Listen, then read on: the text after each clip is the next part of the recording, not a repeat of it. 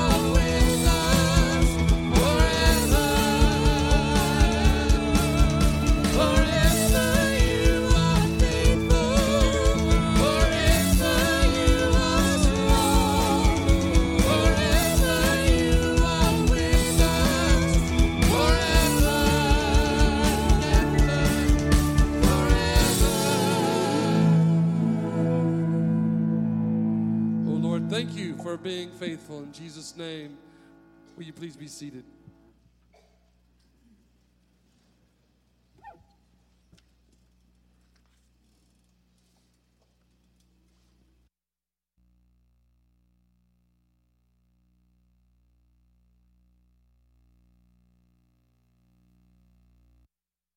Glad that you are awake and doing well this morning. That is awesome. Welcome, First Baptist Church. We're so glad that you're here. Uh, if you're a guest with us this morning, we're especially glad that you're here and we'd love to get to know you. And one of the ways that we do that is through our guest registration card located in the pew rack. So if you could take that and fill it out, uh, there's a place if you want to receive our newsletter or if you have a prayer request, we would love to pray for you. Later on the service, when we take up the offering, you just drop that in. That can be your offering this morning. Uh, we're in a season of prayer for world missions. And so this is a time when we pray and also give to send missionaries to uh, unreached people groups and out to the field. And so uh, we have an unreached people group that we've adopted as a church. They're the Wolof People of West Africa and Paris. And often we don't get to share a whole lot of information because number one, they're not only unreached, but they're unengaged. There's, there's only about 50 Wolof believers in the entire world. Um, and uh, in a lot of places, it's, it's dangerous where our missionaries are serving, and so they kind of want to kind of fly under the radar a little bit. But we do want to take some time today to pray for the Wolof People. We have a mission trip going to be scheduled in 2018 to go to Paris to serve among the Wolof and to partner with our IMB missionaries. But if you would, as we begin our time together, uh, gathering to worship, would you join me in prayer for the Wolof People? Let's pray together. Father, we thank you for your goodness to us. God, we thank you because of your son Jesus. We have a gospel to tell, we have news to share, and it's good news. And Father, we want to lift up today the Wolof People. God, people who do not have access to this good news. Even if they wanted to hear it, they're unable to. There's no one there to share.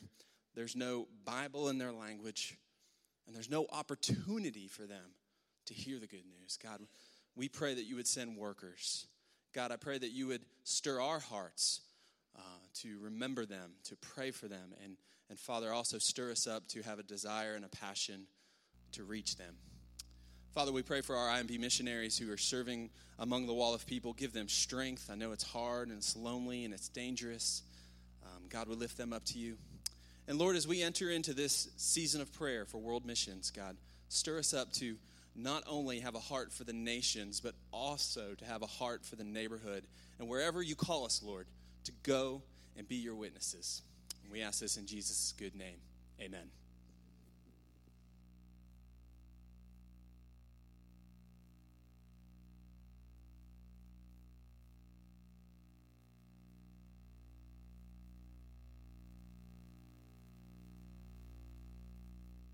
First Baptist Church Manchester presents the theatrical Christmas musical Way Station on December 1st, 2nd, and 3rd at 6 p.m. nightly. This musical production is sure to get you in the Christmas spirit. Come see the lights and the sounds of Christmas with a full choir and a talented cast of actors. Way Station is the touching story of Mitchell Schuster, who is the somewhat reluctant inheritor of a small family gas station that is, as he says, at the intersection of nowhere and oblivion. We will watch Mitchell grow from a nine year old boy with a new suitcase to a young man who meets and marries Rita, the love of his life. Although his suitcase is perpetually packed, he never seems to be able to escape from his struggling business to take a long planned, always postponed Christmas trip. As the decades pass, Mitchell arrives at a destination that is far different than the one he originally saw. Put it on your calendar now because it will only be here one weekend. Performances are December 1st, 2nd, and 3rd at 6 p.m. nightly. Admission is free. First Baptist Church is located in Manchester at 1006 Hillsborough Boulevard, 37355. So yeah, that's coming up this this Friday. Uh, it starts this Friday, Saturday, and Sunday, and so we've got invitations. Uh, there's some at the at the uh, visitor center. Also up here on the front, I just realized we got some here and some posters. I got some small eight and a half by eleven posters. If you got a place that you want to put it up at work or something like that.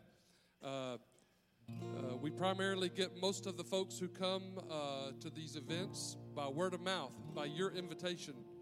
Every time I've done this, I've had a show of hands. How many of you are here because you heard it on the radio? You know, there a spattering of people. How many are here because you, you know, heard about it, it, you know, on some other thing in the newspaper? And it's always a spattering when I say, How many were here because you got invited? And I mean, it's like 90% of the people come because they got invited. And so uh, that is the number one uh, form of getting folks here. This is a great event for, for especially for your unchurched friends who may not come to a church event. They would might come to a story. This is a full-blown play. The pictures were actually of our rehearsals, so we haven't even put up the sets yet. We'll be putting up sets in here and uh, costumes, and so those those were just rehearsals on the stage, pretty much like it is now.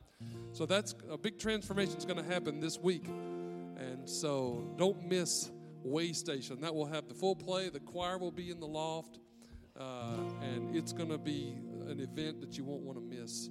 Last year, I think we had somewhere around 1,200 people who came.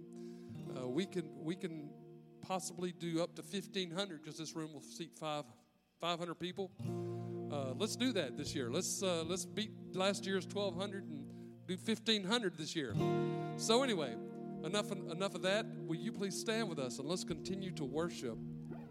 If you've been walking the same old road for miles and miles, if you've been hearing the same old tell the same old lies. You're trying to fill the same old holes inside, there's a better life.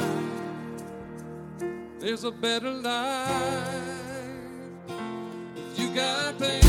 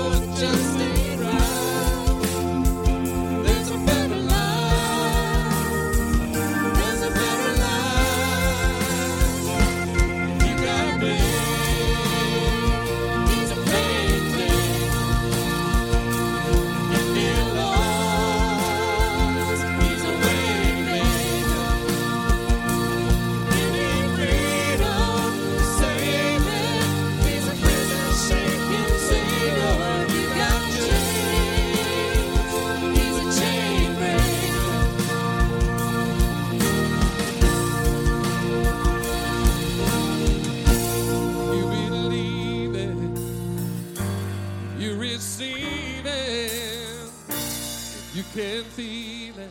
Somebody testify, amen.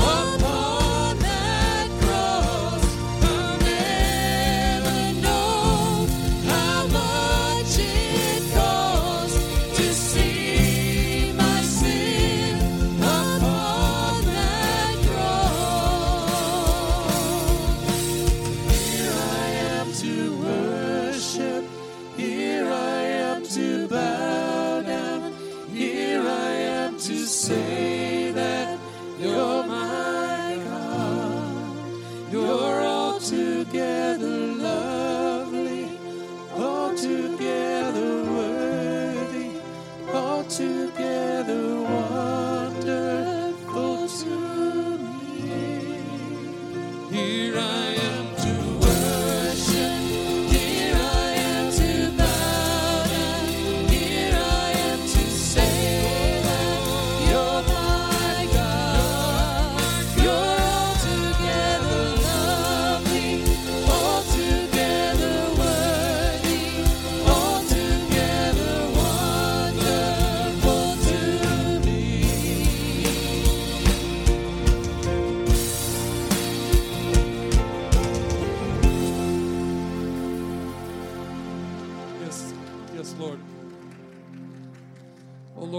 come before you this morning just acknowledging that you are God and that you are a faithful God. Oh, Lord, we can never thank you enough.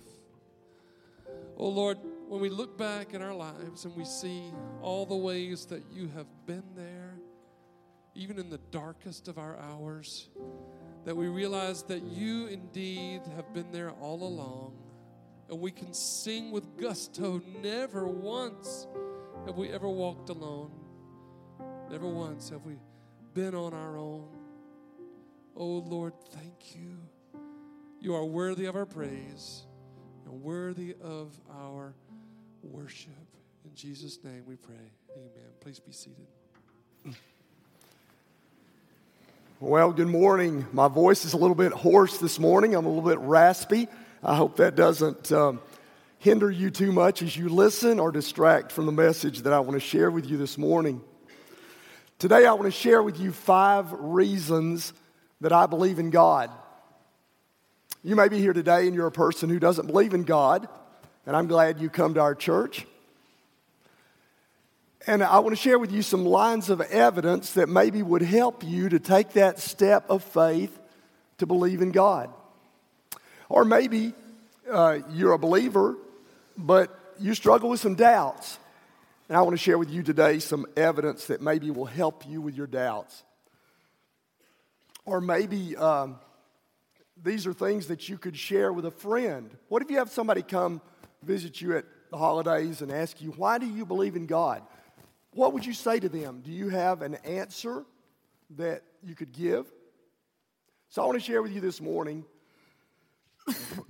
five reasons I believe in God. And I want to share with you one word that sort of um, encapsulates each reason, so maybe you can remember it. And the first word is the word beginning. Beginning. Scientists say that our universe had a beginning. They didn't used to believe that, used to believe it had been here forever. But now the consensus is that our universe had a starting point, a beginning.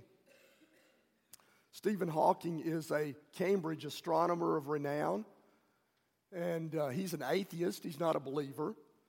And Stephen Hawking said almost everyone believes that the universe and time itself had a beginning.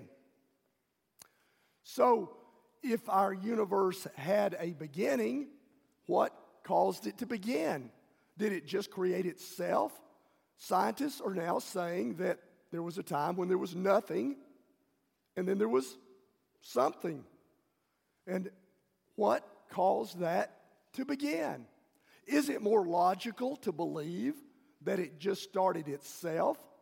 Or is it more logical to believe that a, a God created it? Scientists call this beginning the Big Bang, that there was a big explosion, a big bang, and that all of our universe started expanding from that point. If there was a, a bang over here in this corner this morning, what would you naturally do? You'd look in that direction, wouldn't you? You'd look in that direction to see what, what caused that. Wonder what, wonder what caused that. Did something fall? Was there an explosion? What, what caused that bang? Well, you look when there's a, an event like a bang to see what caused it, and doesn't it make sense to believe that there's a God who caused the beginning of the universe? Genesis 1 1 says, In the beginning. Isn't it interesting that science has sort of come to where the Bible has been all along? That there was a beginning? In the beginning, God created the heavens and the earth. Nobel Prize winner in physics Steven Weinberg says, he describes that Big Bang in this way At the moment of the Big Bang, the universe was about 100,000 million degrees centigrade, and the universe was filled with light. Isn't it interesting that, that Genesis 1 3 says, And God said, Let there be light, and there was light. How did darkness come produce light? The Bible says that, that God spoke and it happened. And isn't it more reasonable to believe that the beginning of the universe was caused by something greater than itself? The first reason that I believe in the universe, I believe in God, is because it's more rational to believe that the beginning of the universe was caused by Him than it caused itself. A second word that I want to share with you this morning, a second reason I believe there's a God, is the word design. Design. You see, in the Darwinian view of our world, everything happens at random. In the naturalistic explanation of the evolution of our world, it's just a collision of molecules, just random events. And yet, there is in our universe an order, a complexity, a precision, a design that would baffle those who say it all happened randomly. Again, Stephen Hawking, an atheist, wrote The universe and the laws of physics seem to have been specifically designed for us. If any of about 40 physical qualities had slightly different values, life as we know it could not exist. Our universe seems to be precisely designed to support us. And within our universe is a solar system that's designed to support life. And within our, our solar system is a planet that's designed to support life. Somebody has called it the Goldilocks universe containing a Goldilocks planet. You know the story of Goldilocks. The porridge was too hot, too cold, and then she found it was just right. Our universe is just right. Our planet is just right. Two atheist astronomers wrote a book called Rare Earth, and they said, um, Darwinian atheists can't really expect to find any life, complex life, in our search in the universe. Sorry, Star Trek fans. But they said it, our planet is just uniquely tuned to support life like a million razor blades balanced on one another. Wow. Wow.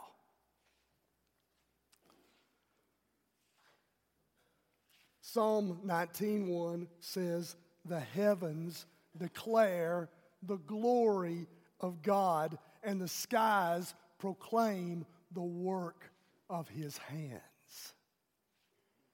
Our universe exhibits the marks of a designer, of someone who arranged things with great precision and order and complexity. And not only the vastness and grandeur of the universe, but as we learn more and more about the cell on a microscopic level, we learn that there is unbelievable design there. There is in every human cell this thing called DNA that's like a computer code. It's like an instruction manual, an incredible amount of information.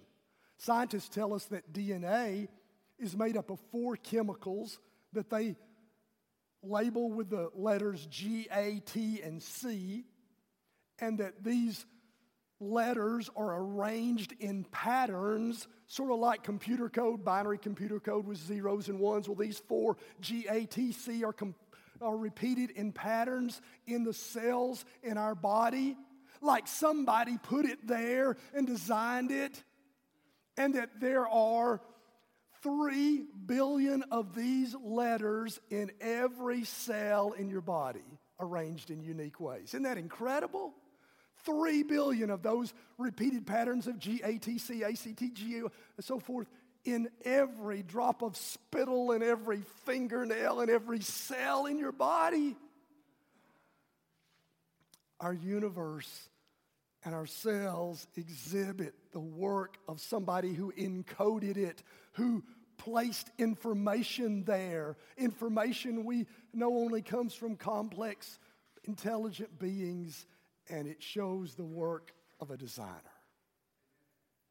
The third reason that I believe in God, I would summarize in the word beauty.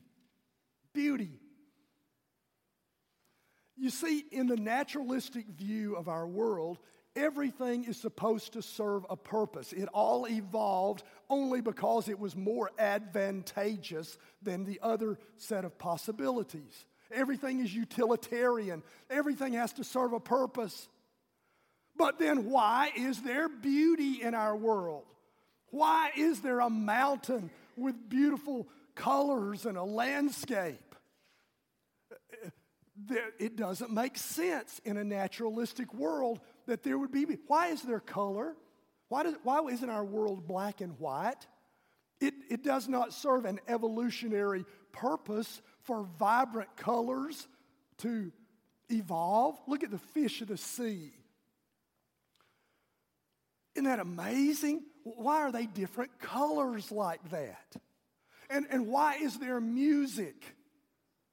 Music does not serve that utilitarian purpose. Oh, you can say the birds sing to attract one another. Well, they could squawk like I'm squawking this morning. They don't have to have that melody with that complex notes and rhythm. There is beauty in our world that's unexplainable why would flamingos evolve pink? There's no reason for that. But you know why I believe that flamingos are that beautiful shade of pink?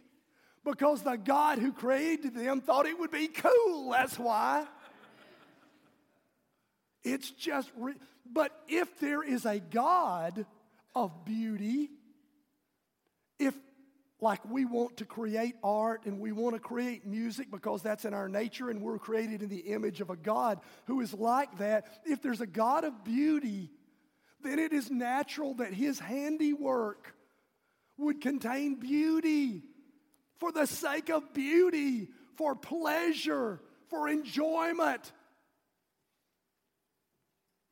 Beauty points to the presence of God.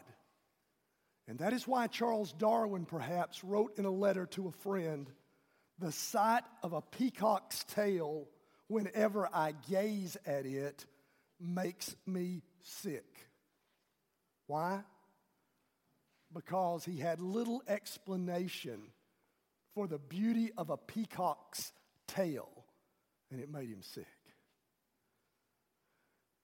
Third reason I believe in God is because there is beauty in our world that points to a God of beauty who placed it there. Now, the fourth word that I want to share with you is the word evil. I believe in God because of evil. That might sound strange to you. In fact, those who don't believe in God often point to the presence of evil in our world. And they say things such as, how could a God who's good allow children to starve or other kinds of evil to exist? And I understand that. But let me ask you to think about this. If there is no God, why is there the category of evil? Why is there the concept of right or wrong if there is no God? by your very acknowledging that you have a problem with evil, you're introducing a category that can only come from the existence of God. Because in the evolutionary worldview, there's no right and wrong. In the evolutionary worldview, it's survival of the fittest. It's the law of tooth and fang. And you kill and you steal and you do anything to preserve your life and pass on your genes. And it does not matter about anybody else. It's survival of the fittest. And so nothing is evil, nothing is wrong because it's all about just you being on top of the heap, right? So if there is something, you have some concept in your life that anything is bad or evil, then you're by simply introducing that concept, you're moving beyond an evolutionary worldview to some morality. And where do those laws of morality come from? They come from a good God who is the lawgiver. Jeffrey Dahmer, if you might remember him, he was a terrible serial killer in Milwaukee in the 1980s. And horrifically, he not only molested and killed, but then consumed his victims. He was a cannibal, kept them in his freezer. Terrible evil, right? Let me read to you words of Jeffrey Dahmer. He said, If it all happens naturalistically, What's the need for God? Can't I set my own rules? Who owns me? I own myself. He had really come to the logical view of a naturalistic worldview. In a naturalistic worldview, who are you to say that Jeffrey Dahmer is wrong where do right and wrong come from? Categories of right and wrong come from a God who is just and true. Revelation 15:3 says, "Great and marvelous are your deeds, Lord God Almighty, just and true are your ways, King of the nations." So from the justice and the truth of God, every culture has some view of right and wrong. It doesn't all agree, but there's within us some concept of some things are good and some things are bad. And it comes from a God whose ways are just and true. Even little children, do you have little kids? You don't have to teach them the concept of right and wrong. You may have to teach them what is right or wrong, but they're going to get in a fight and say, that's not fair. Where do they get this idea of fairness? That's mine. You can't take it from me. Where do they get that? There is built within all of us a moral nature that, though we may want to deny it, rationalize it like Jeffrey Dahmer, we know there is right and wrong, there is good and evil, and simply by acknowledging that, we acknowledge we're not just animals. We did not just come randomly for nothing, but there is a God whose ways are just and marvelous and true, and He put that within us. Me tell you the story of W.H. Auden. W.H. Auden is a famous American poet. If you studied literature in college, you probably had to read the poetry of Auden. Just before World War II, W.H. Auden tells of how he was in a movie theater in New York City watching a documentary about the terrible Nazi treatment of Jews in Germany under the Third Reich. And he was horrified by the abuse of Jews that he was seeing in this documentary on the screen. But there were other people in the theater, German Americans, Nazi sympathizers, who were cheering, who were laughing at the treatment of the Jews. And he was more horrified by that. But Auden was an atheist. And he said, It struck me that day in the theater how can I say that my view is right because I disapprove of this and theirs is wrong? Where do I get any categories to say that? And Auden became a Christian and he traced the beginning of his journey to Christianity to that day in the theater when he saw that his atheism had no foundation for any moral distinction, and yet there was within his own heart a repulsion against that evil. And he said, Where does that come from? And he recognized it had to come from God. And W.H. Auden began his journey from atheism to Christianity. Fourth reason that I believe in God is because there's evil in our world. The fifth and greatest reason that I believe in God might be summed up in the word Bible. I believe in God because of the truth of the Bible. You see, if there is a God of beginning, a God of design, a God of beauty, a God of right and justice, then would he not communicate in some way with the creatures that he made in his image? Certainly, it would seem logical that God would in some way communicate with us. So, what is his communication?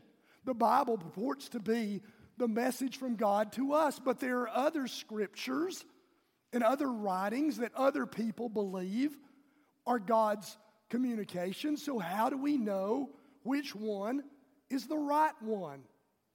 Well, I could, I could talk a lot about the big picture of the Bible and its reliability and why I believe it's authentic. And, but let me just focus on one detail because I'm trying to share just one simple word with you that you might remember.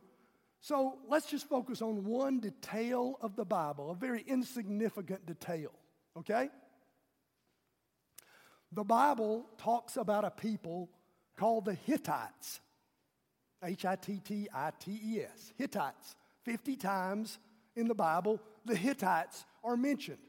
First place they're found in the Bible is in Genesis chapter 10, verse 15. Canaan was the father of Sidon, his firstborn, and of the Hittites. Here's where the Hittites came from you would understand that the most doubted part of the Bible by critics of the Bible are the first 11 chapters of Genesis. They're the oldest part of the Bible. They're the part that tell about creation. They're the part that are viewed by critics of the Bible as the least historical myth. Stories of Noah and Tower of Babel and all that jazz. It's just prehistory, it's myth that they wrote. That's the criticism of the Bible. This is the most criticized section of the Bible. So here's one tiny detail from that section there's a people named the Hittites. In the 1800s, higher criticism arose. The criticism of the Bible reached new heights. And there is no other record of the Hittites in any other writings. And so critics of the Bible said there are no people called the Hittites. It's part of the myth of the Old Testament. It, they just made it up like they made up this stuff about Babel and Noah and all this other stuff. Hittites mentioned over and over. And for example, in 1 Kings chapter 10, verse 29, Solomon, it says, imported um, chariot from Egypt and a horse for 150. They also exported them to all the kings of the Hittites. So the Bible says there's a lot of kings of the Hittites, and Solomon sold horses and chariots to them all through the Bible. No Hittites. Critics said there aren't any Hittites. 1906, archaeologists digging near Ankara, Turkey, found a city. As they uncovered it, they found it was a massive city. They found thousands of clay tablets with writing, a language hitherto unknown, a civilization hitherto unknown, a city of, they said, of 260,000 people. It was the capital of the Hittite kingdom. And lo and behold, in this small detail, the critics had been wrong and the Bible had been right all along. And now everybody knows there was a people called the Hittites. In the most doubted part of the Bible, a detail that doesn't really matter, but that is accurate, shows the, the authenticity, the reliability of the Bible. If it gets those little historical details right, could it not be trusted with its great message? I believe in God because the most attacked and criticized book in history has withstood that criticism and is still today reviewed as reliable and accurate and trustworthy and is confirmed over and over. And so its message that Jesus is the Son of God, sent from God to redeem us, who died on a cross and rose from the dead, is bolstered by its accuracy in so many details. Five reasons I believe in God beginning, design, beauty, evil, and Bible. I ask you to consider these. If you're doubting, if you're struggling, May it bolster your faith. And if you're not yet a believer, the reason that God has given this evidence to you, well, it's because He loves you and He wants you to know Him. Let me read to you one more passage. It is from Acts chapter 17, verse 24 and following. It's what Paul said to the sophisticated people of Athens, Greece. The God who made the world and everything in it is the Lord of heaven and earth and does not live in temples built by human hands. He's not served by human hands as if he needed anything. Rather, he himself gives everyone life and breath and everything else. From one man, he made all the nations that they should inhabit the whole earth and be marked out their appointed times in history and the boundaries of their lands. God did this so that they would seek him and perhaps reach out for him and find him, though he's not far from any one of us. Do you know why God has given us these clues to his existence? Do you know why he put color in our universe? Do you know why he gave evidence of the complexity of design? Do you know why, even in little children, he put that concept of right and wrong? He left breadcrumb trail for you because he loves you and he wants you to find him. And you will not find him by your mind alone. You'll find him when you put your faith in him. But that act is not a blind leap of faith, it is based upon good, logical, rational evidence. And God has given you the evidence of creation and of his world and of his word because he wants you to find him. He's not far from you. And if you'll seek him, he's findable. He's findable.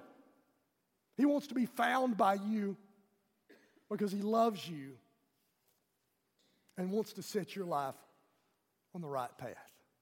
Would you bow with me in prayer? Oh God, if there are among us doubters today, strengthen our faith. Thank you that you've given us evidence of your existence. Lord, if there are those here who are not sure if they believe in you, I pray, Lord, that today that your Holy Spirit would use this, these lines of evidence to reveal to them that you are nearby and you're real and you love them and you want to be found by them. I pray you'll draw people to you because we can only come to you if your Spirit draws us. I pray this in the name of Jesus. Amen. Would you stand together with me in a time of invitation? If God's speaking to you today, if you want to become a follower of Jesus Christ, a believer in Him, I want to invite you to indicate that publicly by coming forward, meeting a pastor here. You can be baptized in a couple of weeks. If you need a church home, we invite you to join. If you need prayer, we invite you to come. Let's sing together. Light of the world, you step down into darkness. Open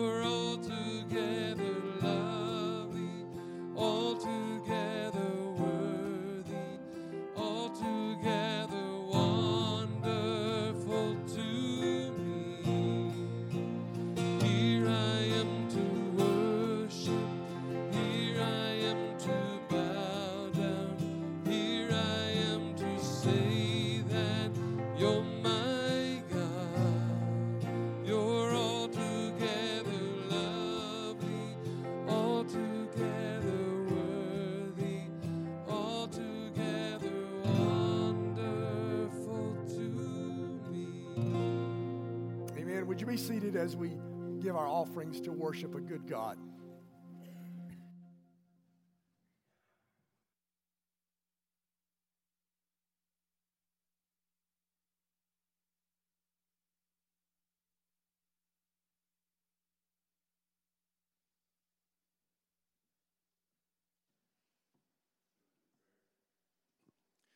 Heavenly Father, we thank you for this beautiful day for a week that we've had to celebrate Thanksgiving and gather together. Lord, we're blessed beyond our ability to comprehend, and we just thank you and praise you today. Thank you for your word to us and for your message, for this message that gives us a testimony of who you are and what you've done and gives us assurance. And we thank you for that too. And we thank you now, Lord, for this opportunity to worship by giving. We pray, Lord, that you would bless the gift and the giver. May it all bring you glory and honor and praise. For we ask it in Jesus' name. Amen.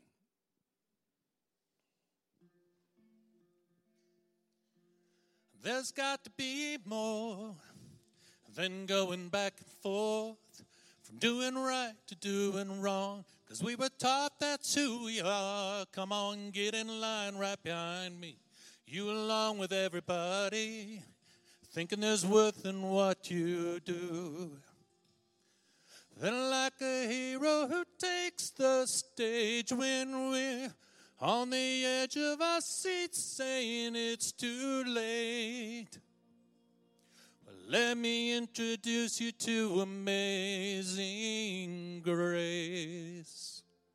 No matter the bumps, no matter the bruises, no matter the scars, still the truth is the cross has made, the cross has made you flawless. No matter the hurt or how deep the wound is, no matter the pain, still the truth is the cross has made, the cross has made you flawless. Could it possibly be that we simply can't believe that this unconditional kind of love would be enough to take a filthy wretch like this and wrap him up in righteousness? But that's exactly what he did. No matter the bumps, no matter the bruises, no matter the scars, well, still the truth is the cross has made, the cross has made you flawless. No matter the hurt or how deep the wound is, no matter the pain, still the truth is the cross has made, the cross has made you flawless. Oh.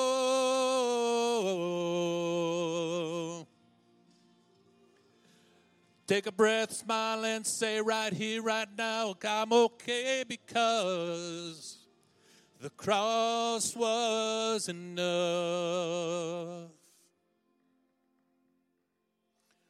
Then, like a hero who takes the stage when we're on the edge of our seats, saying it's too late. Well, let me introduce you to grace, grace, God's grace. No matter the bumps, no matter the bruises, no matter the scars, still the truth is the cross has made, the cross has made you flawless. No matter the hurt or how deep the wound is, no matter the pain, still the truth is the cross has made, the cross has made you flawless. No matter what they say or what you think you are, the day you called his name, he made you flawless. He made you flawless. No matter the bumps, no matter the bruises, no matter the scars, still the truth is the cross has made the cross has made you flawless.